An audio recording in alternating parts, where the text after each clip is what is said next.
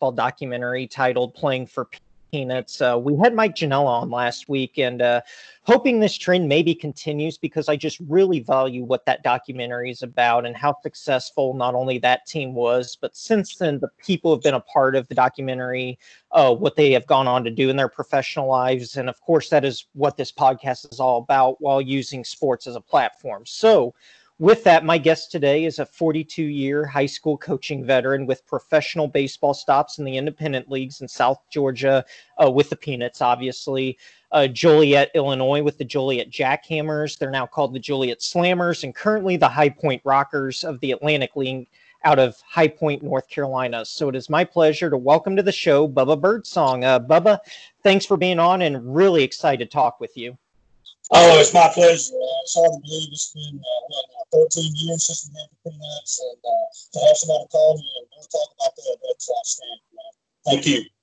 Yeah, absolutely. And uh, first and foremost, though, Bubba, how are you holding up in these times? I know uh, Albany, Georgia was hit really hard with COVID 19, and I believe they were second in the nation in terms of cases per capita. So are you in that area? Are you in North Carolina? And how are you holding up with everything? Yeah, well, I was in the Albany area for the last uh, 15 years, and this past year we moved back over to Alabama.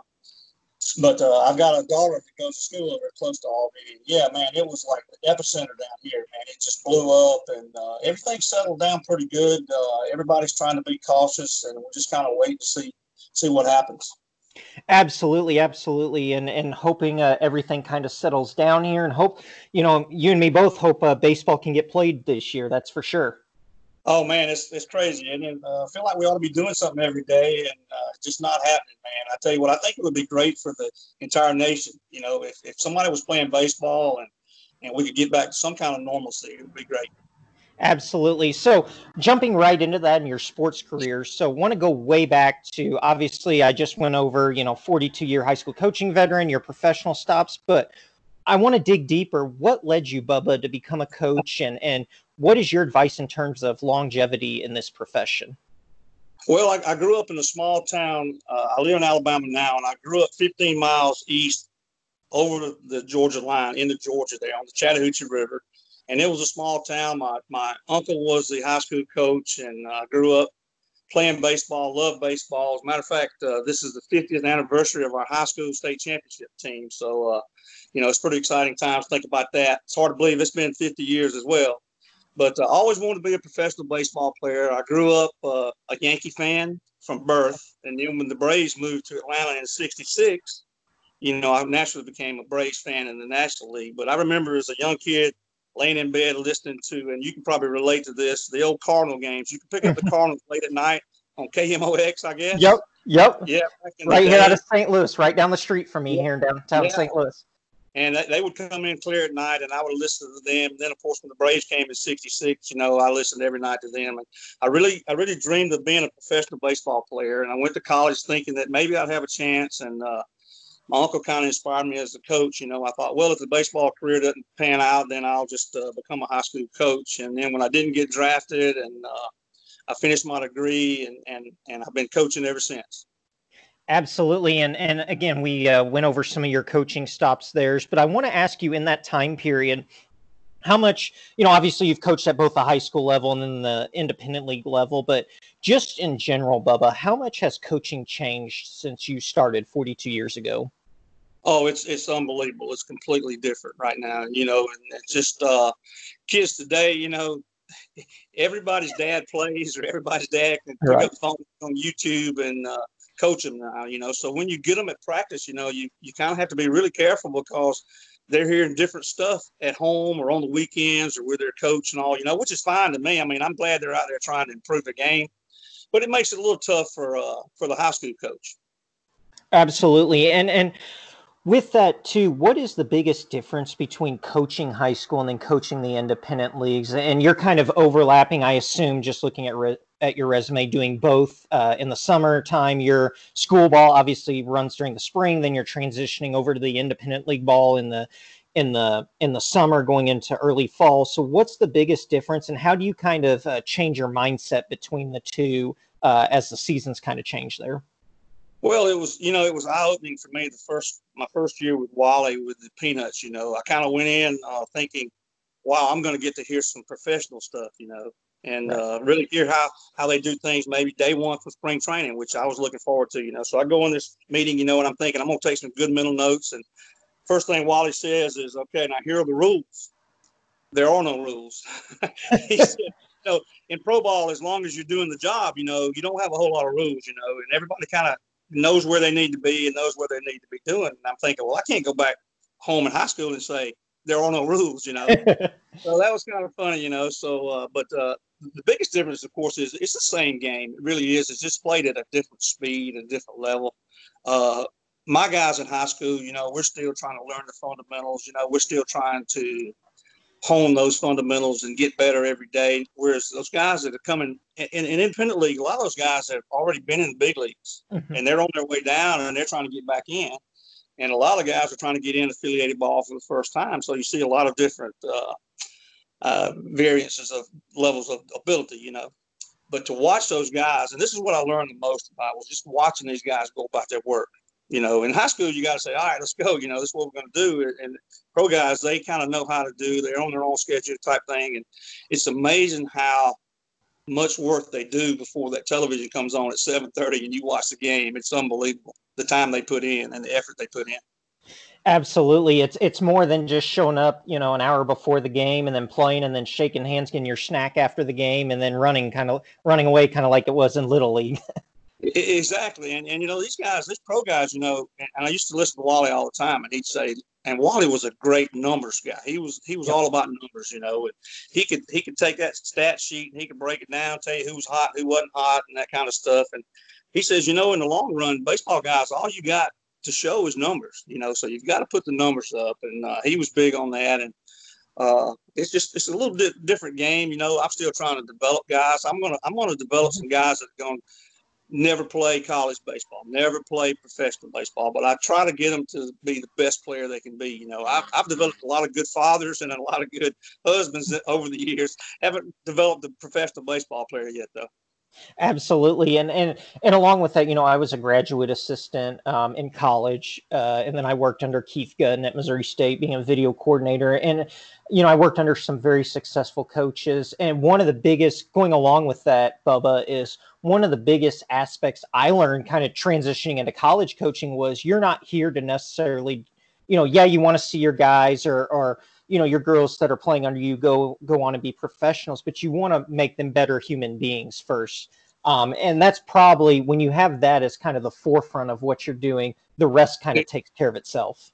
Exactly right. You know, and then 10 years later, when they come back, and I had them come back to me and they say, Hey, coach, uh, I'm coaching my son and we're doing, you know, what we did. And I'm thinking, I didn't even realize you knew what we were doing. Now you're doing it. Okay, that's great. You know, so, uh, but they come back and, and, say, Hey, I finally figured out what you were talking about. I appreciate what you did for me, those kind of things. That makes it worthwhile, you know. And of course, I've had a couple go on to college and play but I've, I've never had one to sign professionally. But still, you, you have you know you're proud of everything they accomplish because you spend so much time with them. You know, you learn to love them, and you learn to support them.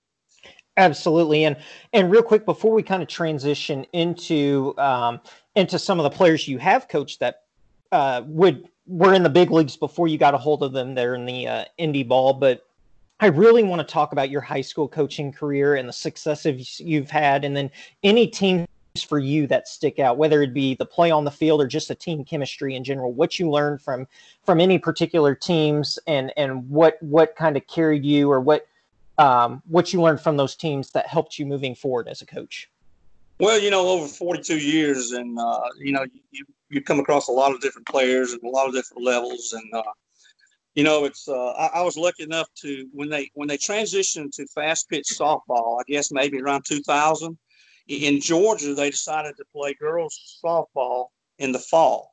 So that gave me a chance to do softball in the fall and baseball in the spring. And man, I was just in, I was in heaven doing that, you know, because that's basically baseball all year round. You know what I'm saying? Right. Other than other than that pitcher in the circle.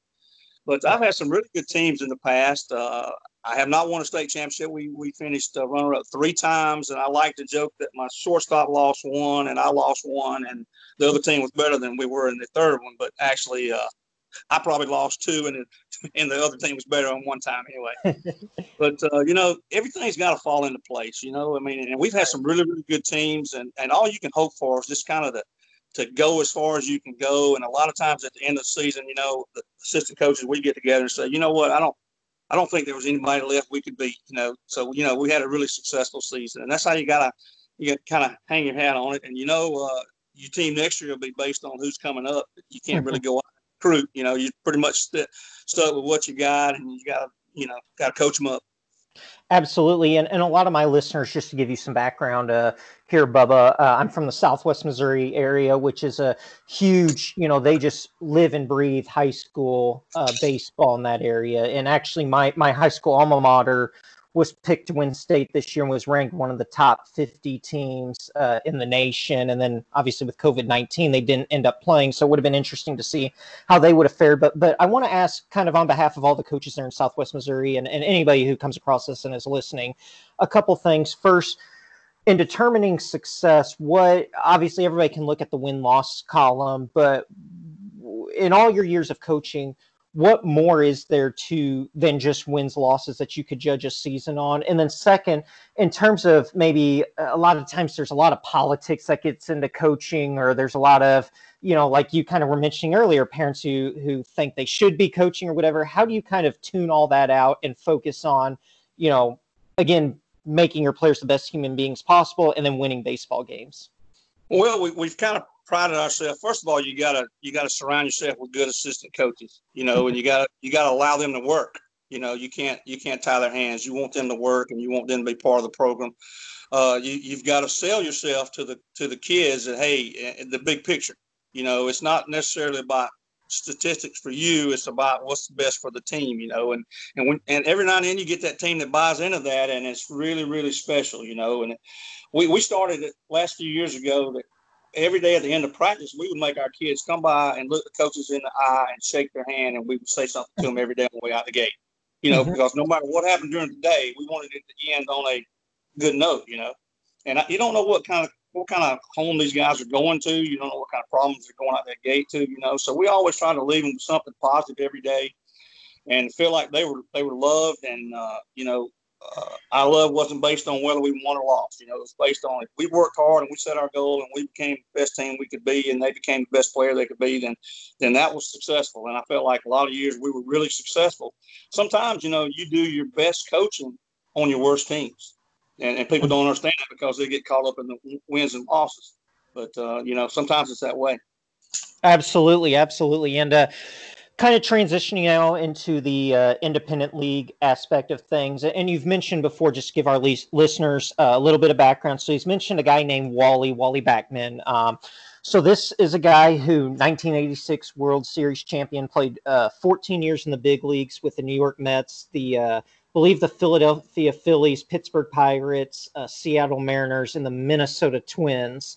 Um, very successful playing career was was a uh, scrappy guy, you know, just played the game the right way, kind of, you know, based around speed, and then, you know, got into coaching and built his teams really based around speed, stealing bases and doing the little things. And and that's how I was taught playing ball growing up was doing the little things the right way. So really admire Wally and and you got to obviously work under him. So um, in this documentary that I mentioned, kind of tying everything together, there are two famous scenes from the documentary that became viral on YouTube. One was Wally Backman's ejection, and the other one was Wally when Wally and pitching coach Buddy York went on a post game rant. Those you can find them on YouTube, but there's so much more to that documentary though and i really want the focus of you know my conversations with people like you and and if i'm fortunate to get other people from that team on to be more about the team because they won a championship they had great players come through on that team and it just seems like and i'm kind of watching it from a coach's perspective um, there was just the chemistry was everything you could ask for on that team. And I wasn't there, but just watching that documentary and just doing the research I've done. So I wish those were the things that had gone viral. So I want to hear it from you. What were the keys to success of that team?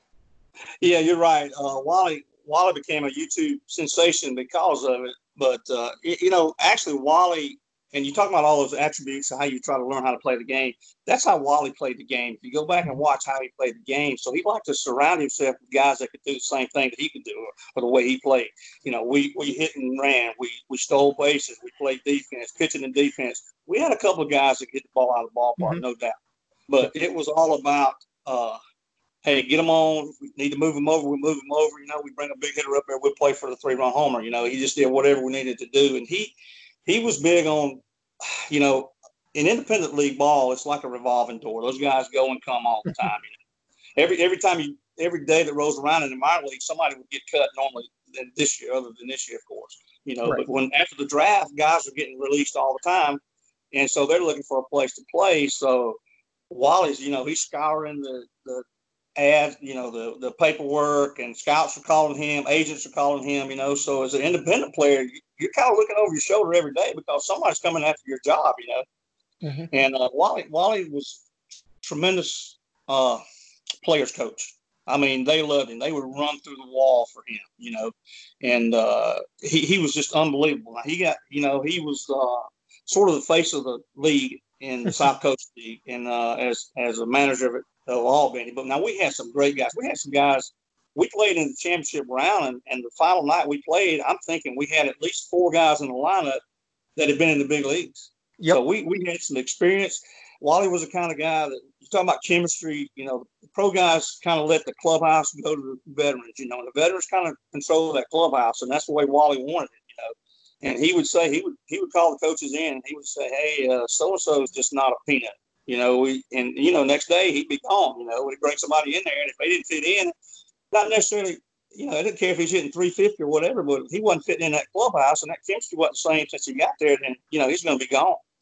So he surrounded himself with good kids that worked hard, and the veterans took over that clubhouse, and it was so fun to watch. I mean, it was 100 degrees in the summer in Albany, and those guys were out there early every day working. Absolutely, and and I just I got that vibe just watching that documentary, and then seeing guys like you were mentioning. You know, you had four guys there. Uh, Mike Caruso played for the came up with the White Sox. I believe he was in the running for Rookie of the Year, his yeah. rookie year with the White yeah. Sox. Curtis Goodwin. Yeah, might have been runner up. He was close. Yeah. Yeah, and then you know Curtis Goodwin, Desi Wilson, who uh, started out actually as a manager of the Anderson Joes, then went right. you know t- turned into like a player's coach, then came over and played for Wally and, and was in some sort of player coach capacity. So you had, you know, these guys with experience. But then I look at guys like, you know, John Zeringue, who was a second round draft pick by the Diamondbacks, who you were talking about earlier could hit home runs. And he was only there 26 games or so and, and moved on. But there was just a lot of leadership and people who played, you know, played pro ball who could bring that experience in. And then I, you know, look at guys like, you know, Jared Sutton, who um, Wally, you were talking about how Wally was good about finding talent, but he was also good. at What it seems like, and I'm not putting words in your Wally's mouth, but just my observe, you know, observations was he was good at finding places and affiliated ball for players to, you know, to go once they've excelled there in Georgia. And I look at Jared Sutton as a perfect example. Gets called over in the middle of the game and told uh, he's now property of the Milwaukee Brewers. So it was kind of worked a, a two way street there. It seemed like. Yeah, you're exactly right. And Wally, with all his contacts, you know, whether mm-hmm. they be ex players or front office people, you know, he was like Diamondbacks manager for like three days before right. whatever happened happened, you know.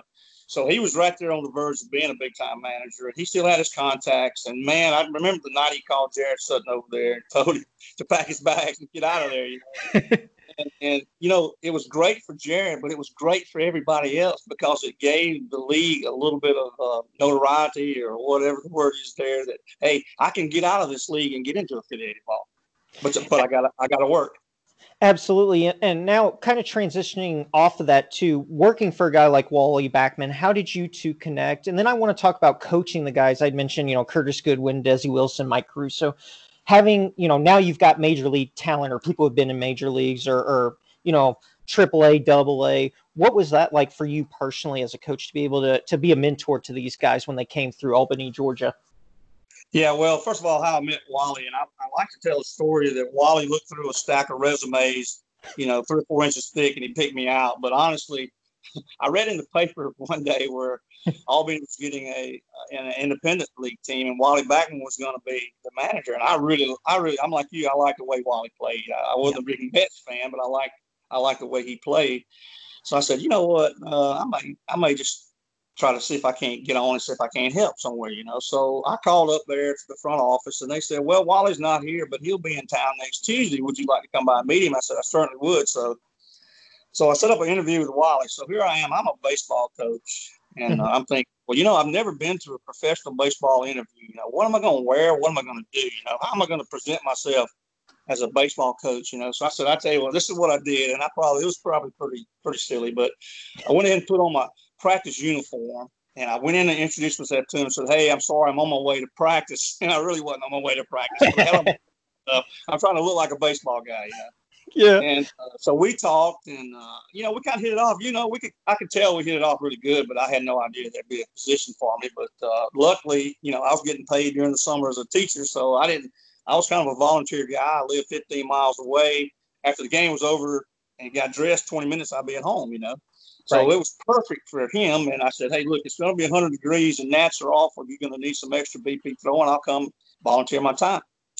Well, a couple days later, he hired a pitching coach locally as well. Buddy, Buddy York yep. was was local, and he played a little independent ball. And Buddy and I had coached some American Legion ball together, so Buddy knew me. So when Wally asked me about me, Buddy said, "Yeah, he's a good guy. Get him," you know. So uh, I kind of stumbled into that, and uh, it it was it was unbelievable because Wally and I hit it off really good. And I like to think that uh, you know, we're we're not really we're close to age. He's not as old as I am, but we're close to age, and, and it's kind of you know it's kind of mutual. And I didn't bother him, you know, and I didn't I didn't uh, harass him about autographs and signing this to my buddies and all this. You know, I just went to work every day, and he appreciated that. And uh, so it was it was a lot of fun. And uh, as far as coaching those guys, man, you just kind of I just sat back every day in awe and watched those guys. You know, they they tell you what they want. You know, and I I told them the first day I was throwing BP, I said, look, I said I'll go down the cage and I'll throw with you all you want to throw. I said I'm not going to critique your swing. I'm not going to try to change anything. I said you want to talk to me, you want to run something by me. I said I'm fine. I said but I'm here to throw and you figure it out because those guys, you know, right. they got to the big leagues with their swing. You know, knowing their abilities. You know, so how they? I'm thinking, are they going to listen to a high school coach? No. So I sat back and I watched, and, and it's, crazy how the bonds developed between all the players. I mean, when the game was over, you know, it wasn't like one guy going this way, one guy going that way. They they they hung together, and that chemistry was something else. And uh, you named some of those guys, and our shortstop was uh, Johnny Washington, and I think mm-hmm. he's in the Dodger organization. I saw him a couple years ago throwing in the All Star game to one of the Dodgers in the All Star Home Run Derby. And then, uh, you know, we had other guys that wasn't in the big leagues. We had, uh, you know, you said Zeringue came from LSU. We had a Arizona State second baseman, uh, Garrabrants, Steve Garrabrants, and uh, I think he signed during the summer as well too. He moved on, and uh, and we had Joey Hooft who had played at uh, Miami. We had an mm-hmm. outfielder by the name of Jasha Balcom who had played at the University of Georgia and had a great career there and played with the Cubs and been released. And Jasha, I don't know if you know this, but footnote to Jasha, he is he is the body double in the movie 42. He played Jackie Robinson's body double of the, the actor who played Jackie Robinson. He played his double in the movie, so he he kind of became famous for that a little bit as well. And we just had guys that just would get after you day in and day out, and that's what that, that made it fun. And then when we picked up uh, Caruso, man, he he was a pleasure. He was really a pleasure to work with because he was so professional and he, had been out of baseball for a while. So he really needed a lot of work. So we hit him a lot of ground balls. I threw him a lot of BP, and he was so appreciative of it. And it was amazing to see that talent come back. You know, it gradually came back, and it just started coming back really quick. You know, and he got it back, and he had a heck of a year down the stretch. And uh, Curtis Goodwin was probably the life of the team.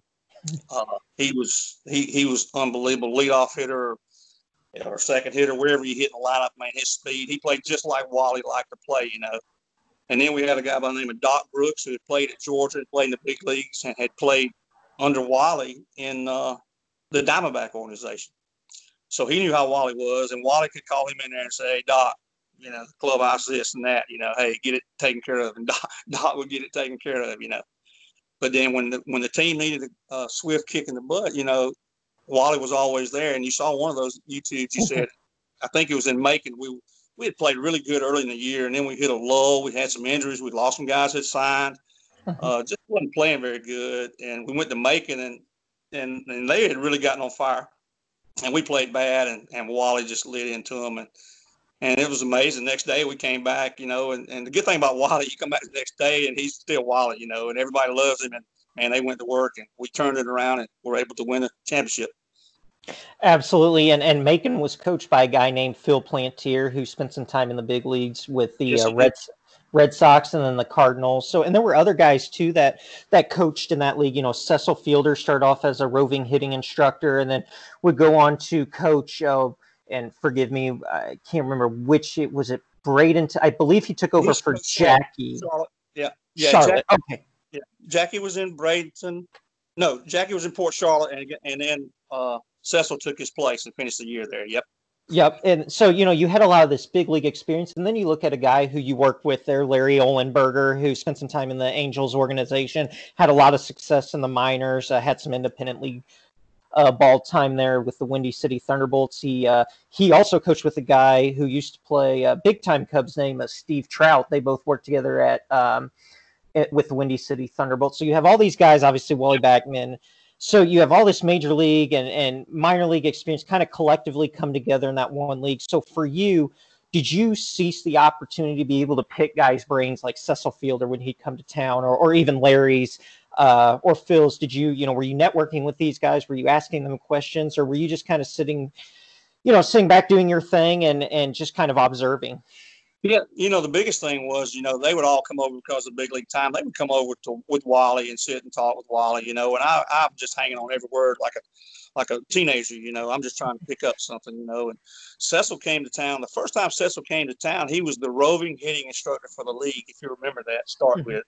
So he comes out, he's talking to the hitters, and they talk him into getting into the cage, and he's going to take some BP. So I'm throwing BP, and I'm thinking, I'm throwing BP to Cecil Fielder and he got in that turtle, the cage there, and I had never seen a bigger man in the cage in my whole life. I mean, it was unbelievable.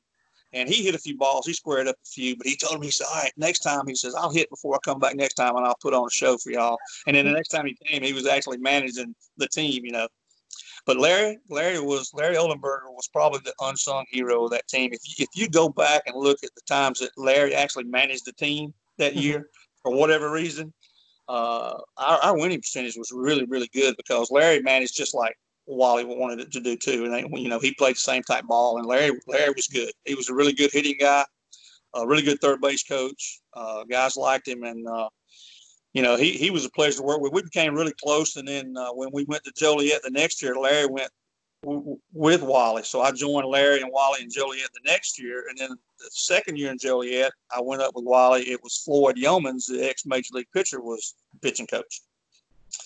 So I mean, you know, Wally surrounded himself with good people, and I just I listened to everything I could hear and try to pick it up. And uh, you know, that's how coaches. I think a lot of that coaching is is you know you you take bits and pieces of things that you can relate and take back to you what you do. You know, and because uh, if there's one way to do it, I, I, tell everybody if there's one way to hit, we'd all buy that book and we'd all be hit the same way, you know. So you got to figure out your system, your philosophy, and man, I just I'm listening to everybody and thinking, what can I take back to my high school team, you know?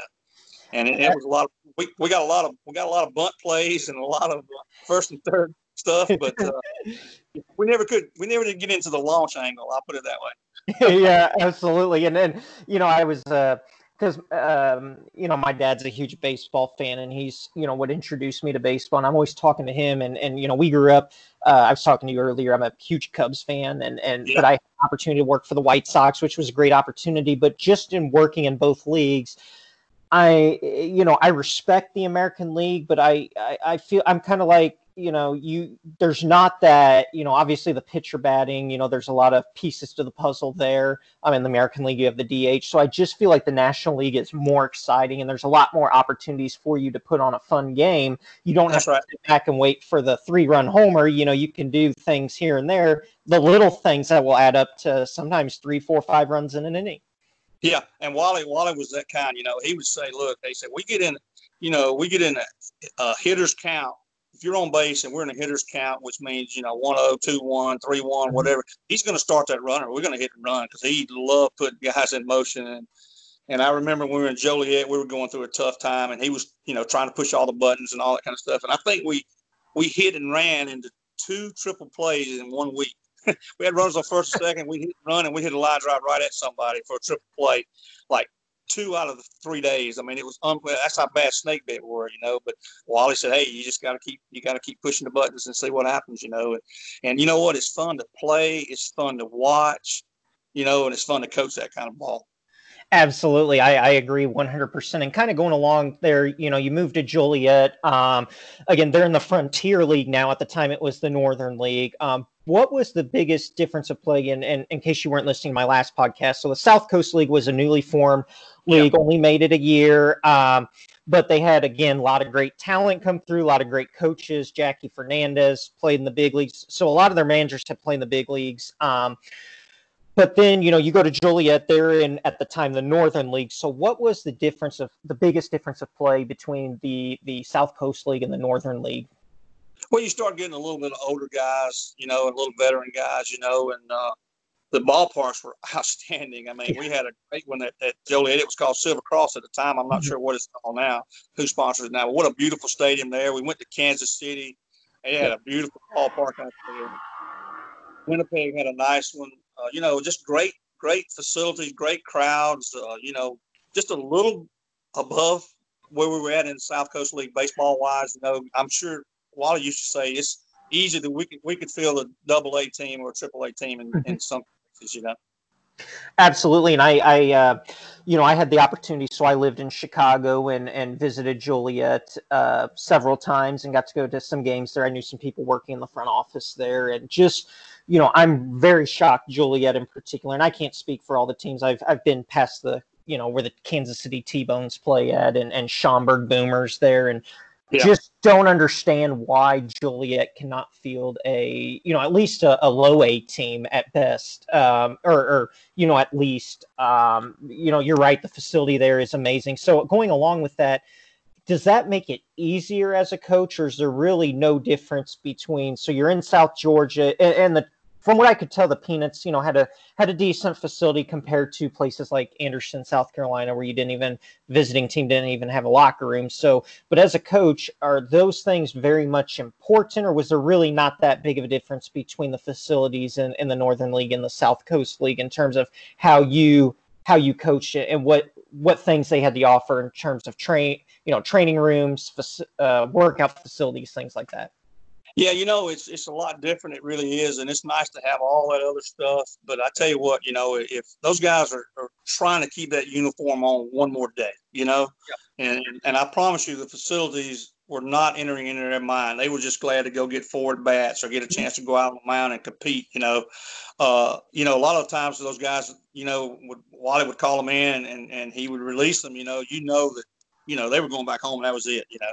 Yeah. And every chance he got, he was always, and the guy I, work under now, my manager I work under now, Jamie Keith with the, with the uh, High Point Rockers, he, he's the same way. He always tries to find them a place to play, you know, before he even calls them in there. Say, look, I got to let you go. Appreciate what you've done, but you know, you've got a chance to go so and so and play if you want to, you know. And a lot of times those guys are so so hurt and upset at the time, they really don't want to go anywhere else and play, you know.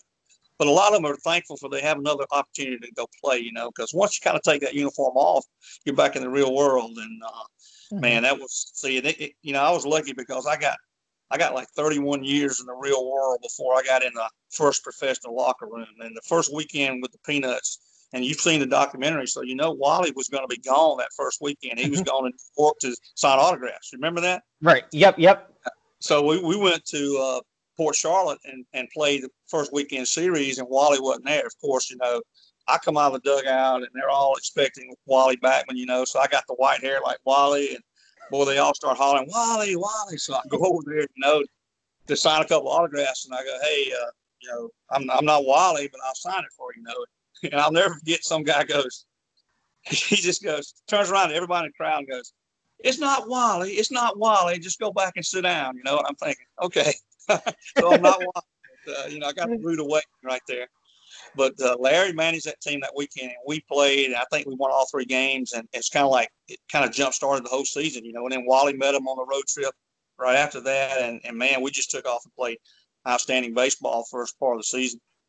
Absolutely, I believe you all started out a six and one, and, and that first weekend series. So you're, you're the first uh, the first game, or maybe it was the second game. You, you, tell me if I'm wrong, but your pitcher, I can't remember the guy's name now, but he that was his first professional start as well. So already he's a little nervous because, and then it was his first time pitching since he had had uh, Tommy John surgery. So combine those two two things together, and it just made for uh, a very exciting, but also probably a nerve wracking time for for a lot of people on that team. Yeah, it was. It was. It was. You know, it was kind of a new league. Nobody knew what was you know, how it was going to go, you know. And I remember the first night uh, they had, they announced that they were going to have para, paratroopers bring in the game ball. You know, they're going to mm-hmm. fly the ball in, you know, whatever. Me and Larry, we're lined up on the line, you know, the championship, call out the lineups or whatever. You know, we're standing at home plate and he goes, turn your attention to the sky or whatever. And here comes a guy with a flag, you know, and here comes a guy with a game ball. And the guy with the game ball hits the back of the outfield mm-hmm. fence. Doesn't make it into the stadium, man. It's it's like you know we go oh you know we didn't know what to think you know and paramedics go running out there and, then a couple minutes later he comes running in with the ball you know so it was like it's like an omen you know. So I get to get to the ballpark for the first game that night, and uh, I go in the locker room. And this is my first professional game and my first professional locker, you know. So I call my wife and I say, "Hey, it took me 31 years and three kids, but I finally in my first professional locker room. And she said, "Man, that's great." You know, I was in tears. You know, and she says, "Enjoy it." You know, and man, we got off to a good start, and it was so much fun playing. And uh, I've been lucky. I've, I've, done seven summers of independent ball, you know, and uh, by no means do I know any more baseball than any of these other high school guys. I've just been fortunate enough to be in the right place at the right time. Absolutely. And going along with that too, do your kids um, and I know I believe in watching the documentary, you also your your teaching job was was uh, elementary or middle school PE. So, you know, yeah. did your kids kind of look up to you and were like, you know, oh my gosh, you're a professional baseball coach? And what kind of you know, how did that make you feel, and, and what kind of influence did you have on them in terms of if if maybe some of your kids want to grow up to be professional baseball players? Did you see that as a positive uh, thing that you could uh, kind of pass on to the kids as well?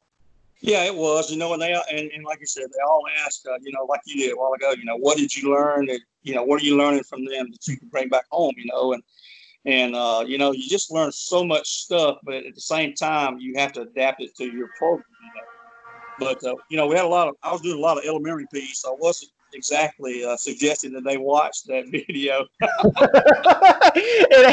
and, and, I'm sorry, I've got to laugh because if, if my listeners would just go watch it, if you get it on Amazon, there's two different versions. There's the uh, playing for peanuts uh, censored version, and then there's the version I have that's the uncensored version. So I'll let you uh, kind of figure it out from there. But uh, anyway version is the one I, I lived, so I couldn't uh, I couldn't really push that video when it came out. yeah, absolutely. So. Uh, so so you know but again you know you had that influence you know you had people influence you and then you were bringing it back to, to your high school and even maybe at some of your t- teaching curriculum and and then you you know move on to joliet we've talked about that and so i guess kind of wrapping it up and then we'll talk about uh, your the the High Point Rockers, what you're doing today. But do you have any advice for those players or even coaches who are looking to break into professional ball, or even maybe looking to, you know, they're listening to this and are like, you know, I want to make my team better. I want to, you know, put myself. Obviously, every coach wants to win state and put themselves in the best position. But if there's kind of something you could give them that maybe they don't get on a daily basis in terms of advice, what would that be? Yeah, you know, player wise, I mean, I'm telling you, you know, there are no shortcuts to professional mm-hmm. baseball. Those guys are talented. Uh, it's amazing when you walk in the locker room the size and strength of those guys. You don't you don't get that on TV. You don't see that, you know. And we'll be after the ball game, and, and you know they've been there since one o'clock and they worked out and they played, and then after the ball game, you can hear those weights pounding in the weight room. You know those guys those guys are dedicated. And, and I tell my high school guys, you know, you, you got to do something that separates you from everybody else because everybody plays, you know. Right and, and, behind every blade of grass there's a guy throwing 88 you know you, you got you got to figure out how to get to 90 91 92 whatever it is you know whatever it is you got to you got to separate yourself and you got to be able to sell yourself to somebody else you know. So keep working work on the little things don't take and, and you know i try to tell people that uh, i learn every day something new about baseball you know, and when the time comes and I can't learn anything new, then I'm going to get out of this game. But I tell you what, I've been around it for, like you said, 42 years, and and I learn something every day watching these guys. You know, and, and that's that, that keeps me going. As far as a coach, I would tell you right now, and I've done a lot of it since we've been quarantined, Is I've watched a lot of podcasts. I've watched a lot of big league guys, and I'm an infield guy. I'm an infield guy. I really like to coach the infield part of it. I've watched a lot of podcasts on on infield play, and I've learned some things that that maybe maybe I knew, but I didn't know how to teach. You know what I mean? Mm-hmm. So I learned different things, and so as a coach, I tell you to continue to learn the game. You know, continue to learn the game. Be humble. Uh, you know, it's just uh, it's, it's professional baseball is unbelievable. You know, that's why there's just so few of those guys out there. You know, because it's not easy. I remember Larry Parrish, who played for the Tigers and all. He's a friend of mine. He lives in this area, and he said baseball is like a train ride. You know, it, it stops and people get off. It rides a little further, people get off. Rides a little further, stops and get off. And he said, you just try to keep riding that train, you know, as long as you can. You know, keep keep trying to figure out how to how to put on that uniform one more day. And I I tell them all the time, I'm lucky. I said I get to get up in the morning and put on a baseball uniform. And I stand out there and coach first base in front of maybe 3,000 people. I said, but everybody my age, I look up at the stands and I know because I was there, they would kill to be where I'm at. You know, they would do anything to come out there and coach what I'm doing. You know, and, so I appreciate that and I know that. So I try to be humble with it. You know, and I try to be nice to the fans, try to be nice to the kids. You know, and, and I try to give back to the game. You know, this, this game is very humbling. You know, uh, these pro guys, you know, they, they go 0 for 4 and they take it home with them. I mean, you know, it's not it's not all fun and games with them because they know they've got to put numbers up, you know, and it makes it tough. Absolutely, absolutely, and the same probably you know high school guys who who and, and I want to ask you too as a high school coach, what is your influence in terms of you know obviously your your players hopefully have aspirations to want to go on and play pro or, or college or pro ball. So what kind of influence do you have on a day to day basis? Are you reaching out to scouts or or you know local like um, area scouts or or junior college coaches saying, "Hey, I've got a guy here who I think you need to take a look at"? Are you really, as a high school coach, advocating for your players if you think they have, you know, what it takes to to move to the next level? Yes, I, I think you have to do that. I think you have to do that. I think you owe it to your kids, and uh, the the big thing is that you've got to you've got to develop a relationship with these college coaches and these scouts and all. I mean, you can't send a guy to play college ball that really doesn't deserve to be there, in my opinion, because you send him up there, then he's going to whatever's going to happen, he's going to come home. So the next time you get ready to send a player to that coach, he's going to go, ah, you know, that guy's already sent me one guy. He wasn't very good. Well, this other guy might be really good, you know. So I, I, I try to place them where they get a chance to play. You know, I mean, I tell them all the time, I said, everybody wants to go to Florida State and play. But I said, I wanted to go to Florida State and play. But I, I had to go to a small college because I fit there. You know, I had a chance to play. There was not a shortstop coming back there. You know, don't go somewhere where there's a sophomore all region you know, infielder playing ahead of you, you're just going to sit behind him, and then you're going to get discouraged and, and be done, you know. So, you know, scout around, look around, see what's available, and, and get where you feel comfortable. So when you do play, it'll be it'll be comf- comfortable, and you'll enjoy your environment there. For sure, and and moving into our next segment now, uh, obviously going on, you know, looking at before this pandemic hit, you know, your second season there, there at High Point and High Point, North Carolina, again, Atlantic League. Um, so, and the Atlantic League is, in my opinion, the the premier independent league. You know, every player who who goes and plays independent league wants to go play in the Atlantic League because you've got teams with a lot of tradition, like the Long Island Ducks. Um, you know, the Lancaster Barnstormers have a lot of history. You know, the High Point Rockers are um, a, a, newer team, but, you know, had some success last year. So, talk about being in that league. Now you're coaching against Wally, uh, but, you, but you're working under a really, really uh, good manager with a lot of success. And I believe you're, I believe it's the pitching coach for High Point, also uh, had some time in the big leagues as well. So, you've got a, opportunities to learn there. So, talk about that, the team today, last year, and, and, uh, this experience? Well, uh, three years ago, I went to Rockland, New York, with the Rockland Boulders in the Can-Am League with Jamie mm-hmm. Keith as manager, and we were there two years. And then the High Point Rockers became an expansion team in the Atlantic League. So Jamie got that managing job, and he took me with him. So last year was an expansion team, and generally at that level, expansion teams don't compete very well. Well, we made the playoffs, and it was like, kind of like unheard of, you know. So Jamie does a great job of getting players. He's got a fellow by the name, I think you know his name, Billy Horn. Yep. Is a player procurement guy. And he may have more contacts than anybody I've ever been around. he knows more people. He's on the phone all day. He's working it. He's finding out who's being released. He's talking to agents. So we're getting good players because you have to have good players because everybody in the Atlantic League I mean, I know I know last year, I don't forget what, what the roster was 23, 25, or whatever. And Wally up in Long Island, he had like 18 guys that had big league experience playing. Mm-hmm. You know, so I mean, those guys are older, they're veteran guys. You know, they know how to play the game, they know how to get their work in. So you have to be really, really good and to be able to compete on a daily basis. And we felt really blessed that we were able to open a brand new ballpark, make the playoffs the first year, and we were really looking to come in this year and really, really improving on that. And then, uh, of course, all of a sudden everything's shut down. But now the Atlantic League is now affiliated with Major League Baseball.